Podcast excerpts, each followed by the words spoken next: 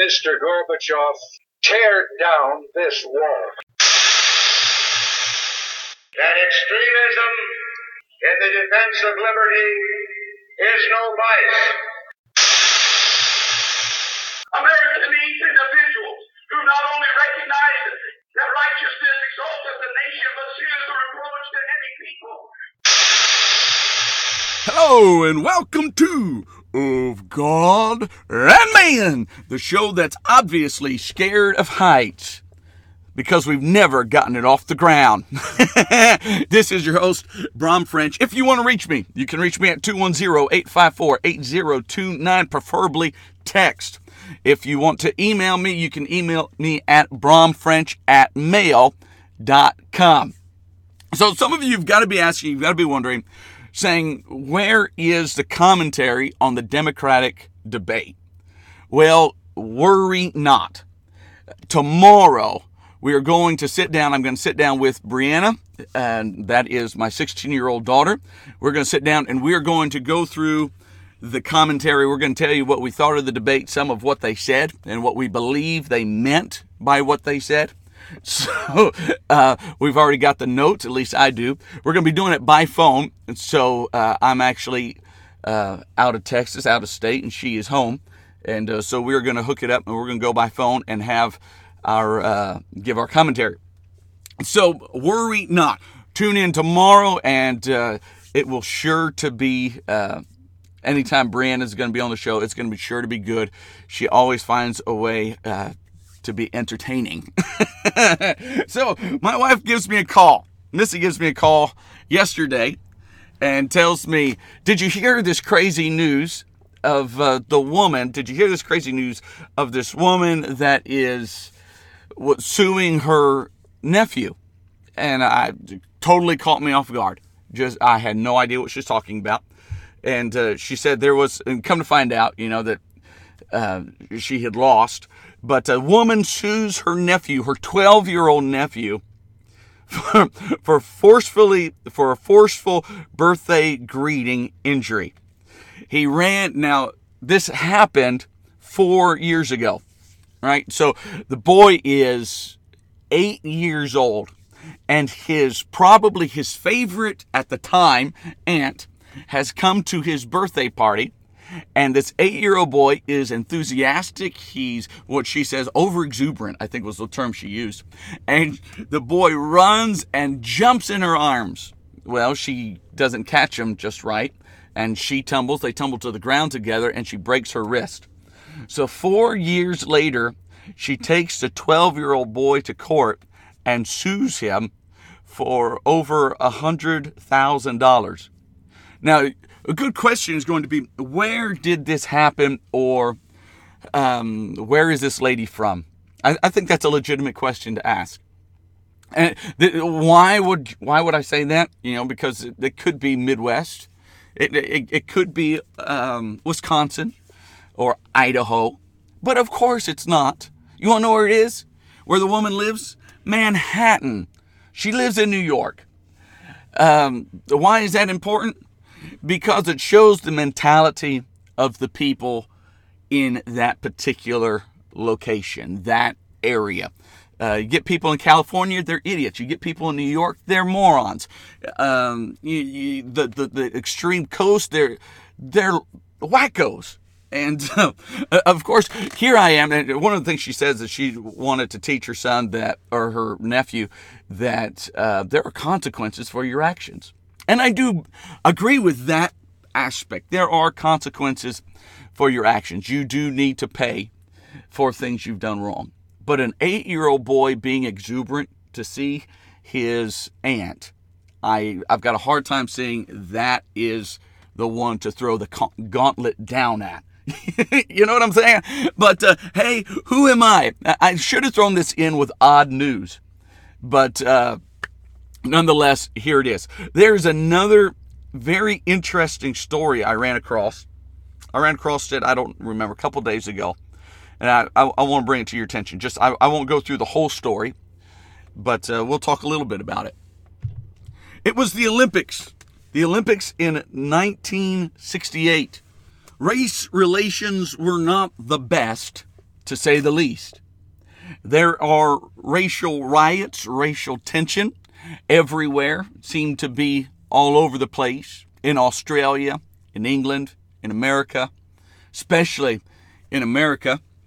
Race relations in Australia, it was apartheid type mentality. And so during this 1968 Olympics, Mexico City, the 200 meter run, there are three winners. They've got a gold, silver, and bronze. And two of these winners appear or are African American, they are black. And one of them is white. They are standing in the winner's circle or the podium. You've got the gold that is standing higher than the others. And these two black gentlemen have their fists raised over their heads in black gloves, signifying at the time black power. Or nowadays, we would probably call them Black Panthers, or it's what we used to call them. But signifying the need for racial equality. Now, today, if somebody was to do that in America, I would probably have a different take. But today is not 1968. And so in 1968, two of these men hold their fists up with their gloves on, saying, Power to black people, or give us our rights, our liberty, our freedom. Let us drink from the same water fountain. And the one white winner standing there, not a gold winner, silver or bronze, stands there just normal. The music has started playing the national anthem. America has won. We've got the gold. And these two gentlemen and the people begin to sing. And these two black gentlemen raise their fists up into the air, saying, Black power. And the white man just stands there, has no gloves on. But an interesting development has come out. You see, they finally spoke out about him, about this one white Olympian, this one white winner. He was more than a winner just because he won in the 200 meter race. No, he was more than just that. He was a winner because he had courage. He was a winner because he had guts. He, has a, he was a winner because he was willing to stand up, even if it meant back in his home nation that he would be ridiculed, that he would be mocked, that he would lose any standing in society. Interesting, at his funeral, these two black men were a couple of the pallbearers at his wedding. What is so special about this white man? You see, the reason, if you were to look at the picture, you would see that both of these black men have their hands raised, but one has his left hand raised in a fist, and the other has his right hand raised in a fist. You see, they only had one pair of gloves. And so they did not know what to do or were considering who should do it. And it was the white man that said, Why don't you raise your right hand with a glove? And why don't you, at the other man, raise your left hand with the glove? That is what they decided to do. More than that, they wore a patch that said that they wanted equality. Just equality. And so they wore this patch, but they only had two, and the white man asked for one. But neither of these black gentlemen would be willing, obviously, to give up their patch to say, here you go and give it to a white man. This is their opportunity to stand for their rights and what they believe. And so, why then would you give it to a white man? Why would you? The white man can use any restroom he wants. He can drink out of any water fountain he wants. He can marry almost anybody he wants. Why would you give it to the white man? This is our movement. This is the only time we have to make a public statement. And after all, we are black, and we are the ones that are persecuted. But there was one African American, was not one of the winners, not in this event. What would he do? He would take his patch and give it to the white man. And so the white man will stand at the podium, the winner's circle, and wear the patch that says, I believe everybody should be free. Why is that a big deal? Because when his nation finds out about it, he will be blackballed. He will be ridiculed. He will be scoffed at. He will be, it will be years he will have died before he's ever recognized for what he truly did. Huh. In the day we live in, there are going to be some of us that are going to die before we're ever recognized for the difference that we made. And sometimes at the moment, it might seem just like a little gesture. But that little gesture that this one white man did has now logged him in history.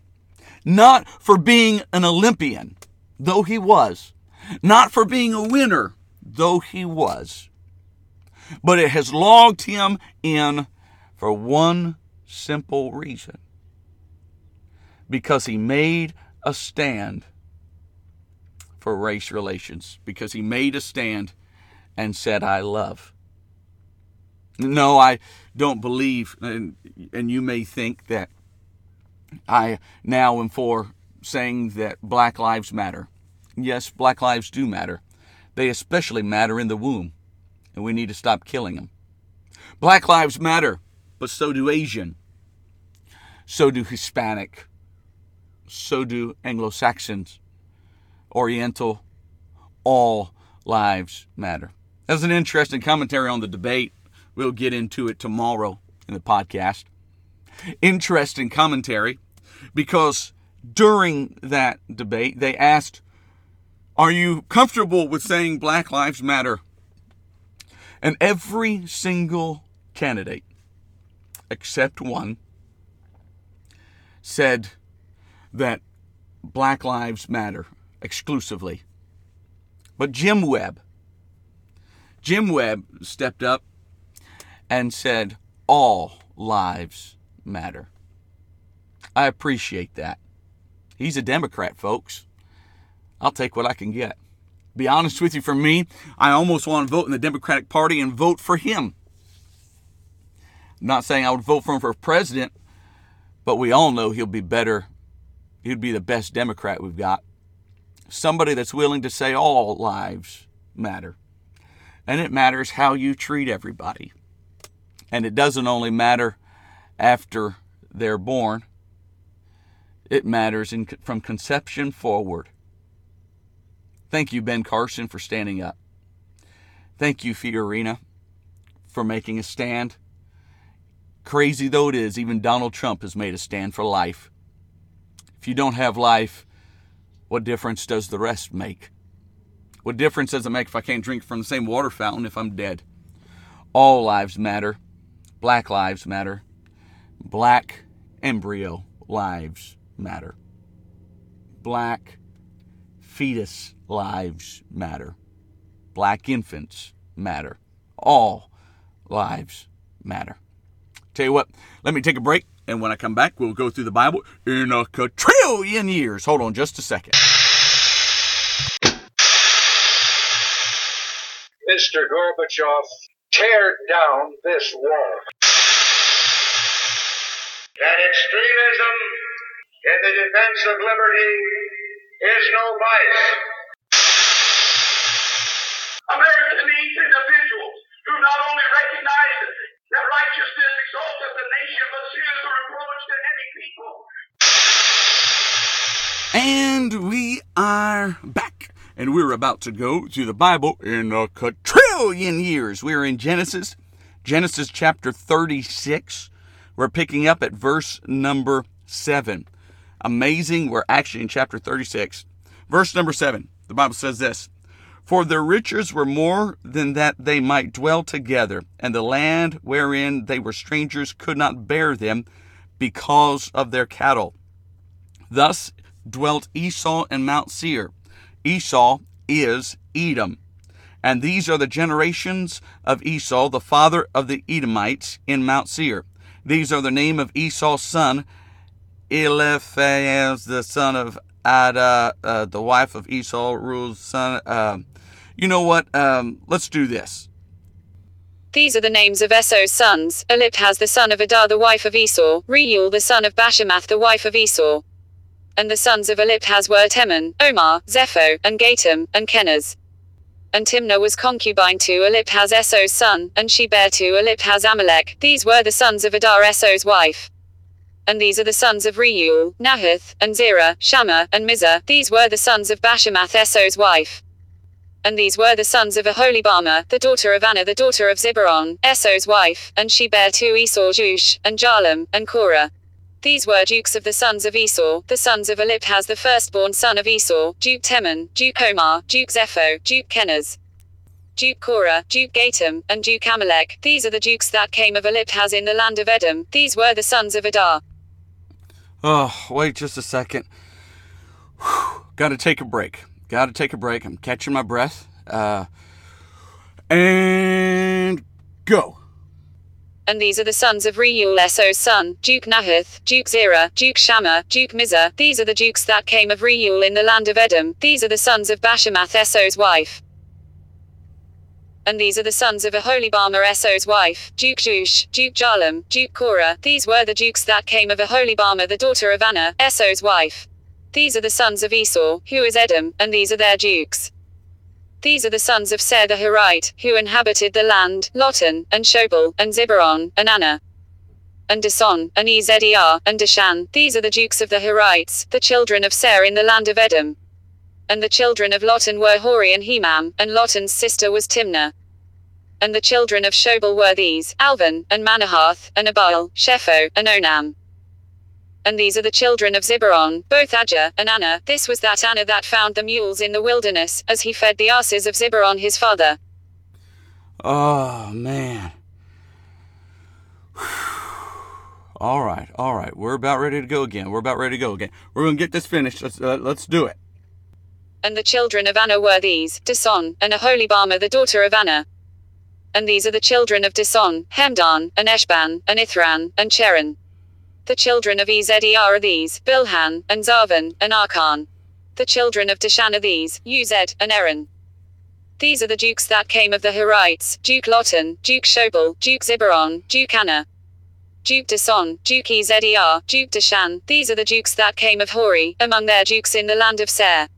And these are the kings that reigned in the land of Edom, before there reigned any king over the children of Israel. And Bela the son of Beor reigned in Edom, and the name of his city was Dinhabah.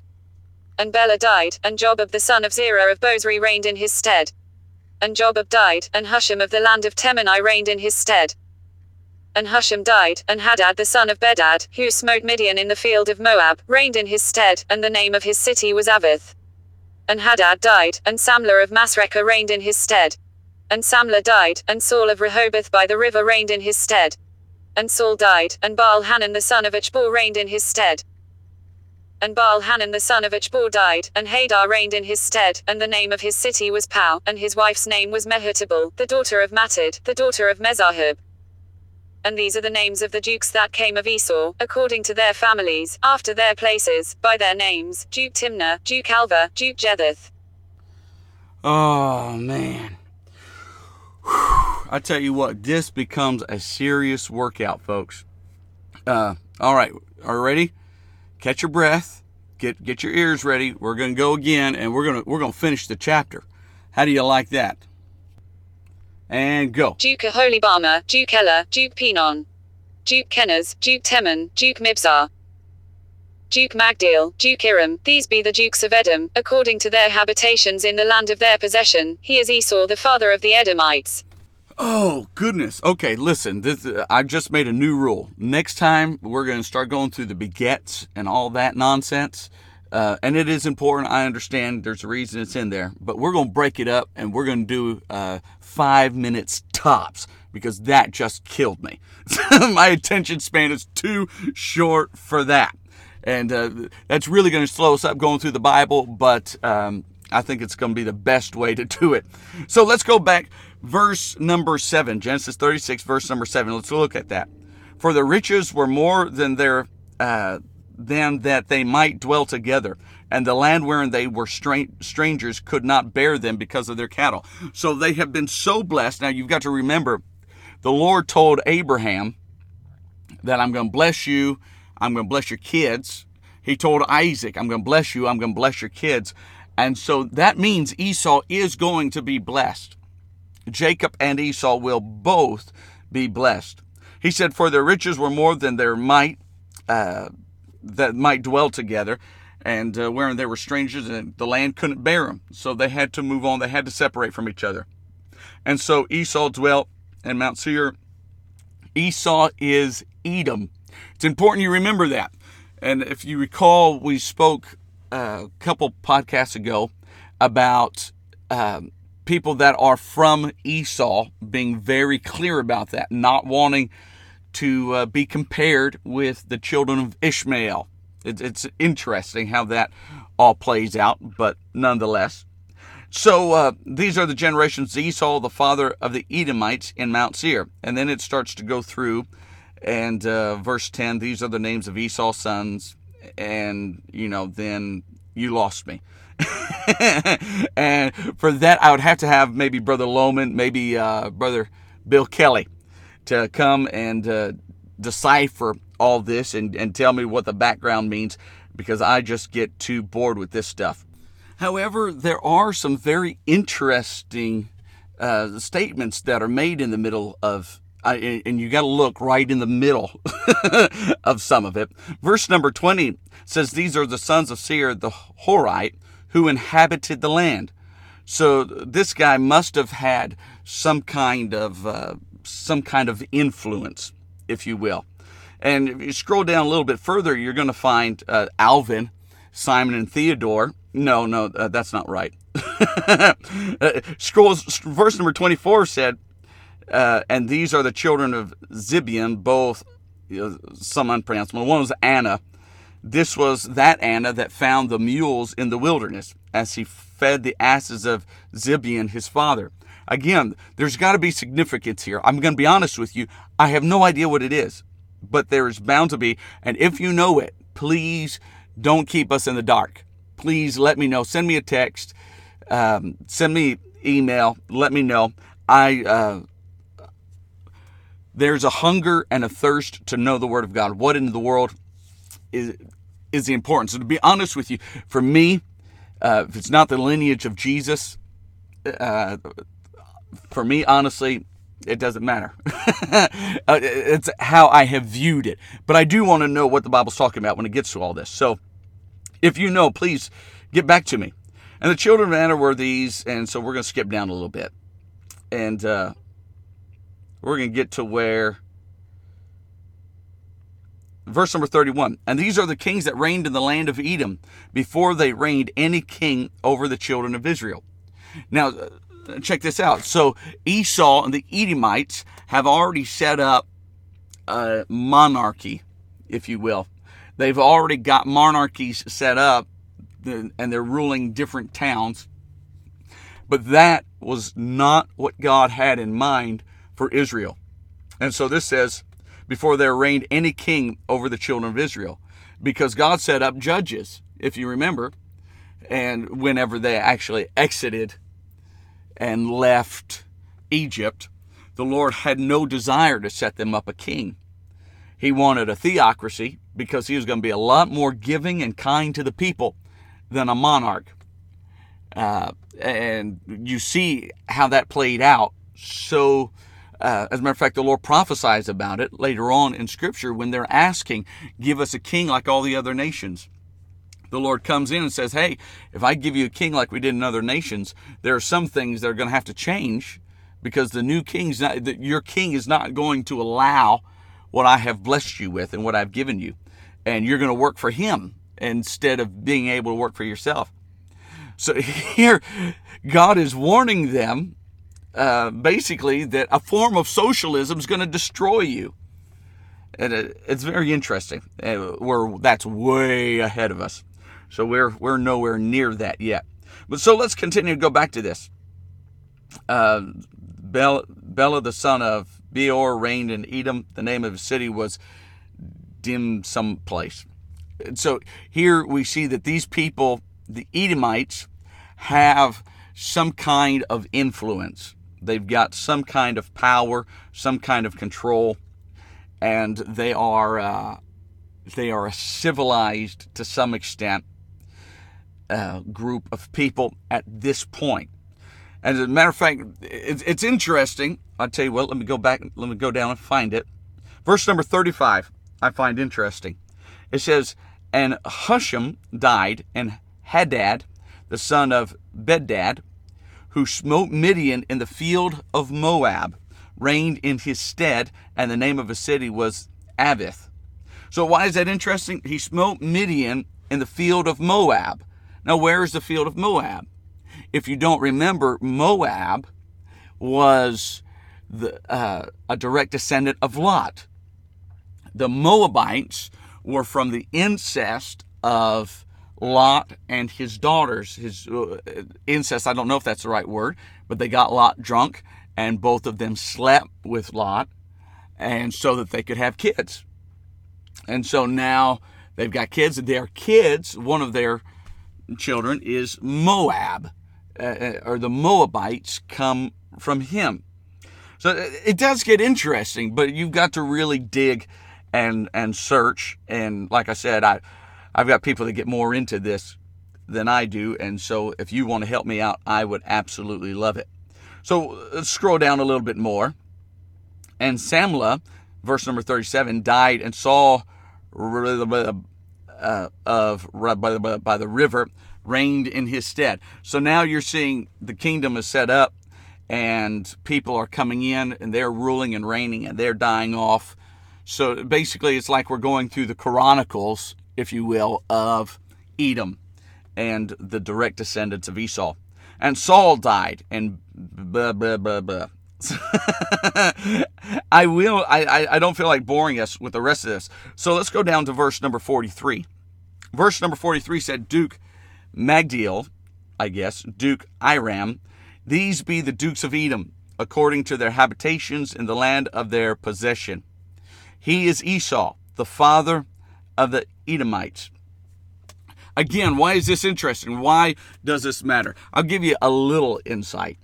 Because when Israel leaves Egypt and they are wandering in the desert, they're looking for their home, they're looking for their Canaan land, they are out pursuing what God has placed before them. He gives them some rules. He tells them who to fight and who not to fight. And it's very important that they are obedient in who they fight and who they don't fight. And not only does he tell them who to and who not to, he also tells them why. He tells them, don't go to war with Egypt because you are strangers in their land, because they took you in. That's a crazy thing. Why in the world would you not would it not be okay to fight Egypt? We were their slaves. right? It, it's crazy, but that's the way God thinks. And he tells them about the Edomites because of Esau. And there are some, he says, now that one you go kill and you take them all out. And we're going to see that and, and where it plays in and when they are disobedient. For instance, when Saul was supposed to just completely eradicate the adversary, he leaves the king and he leaves some sheep and some other things. And it comes back later on to bite Israel in the rear end. It's important that you be obedient and you do what it is that the Lord asks of you. Tell you what, I am running out of time. Thanks so much for listening. We'll talk to you later.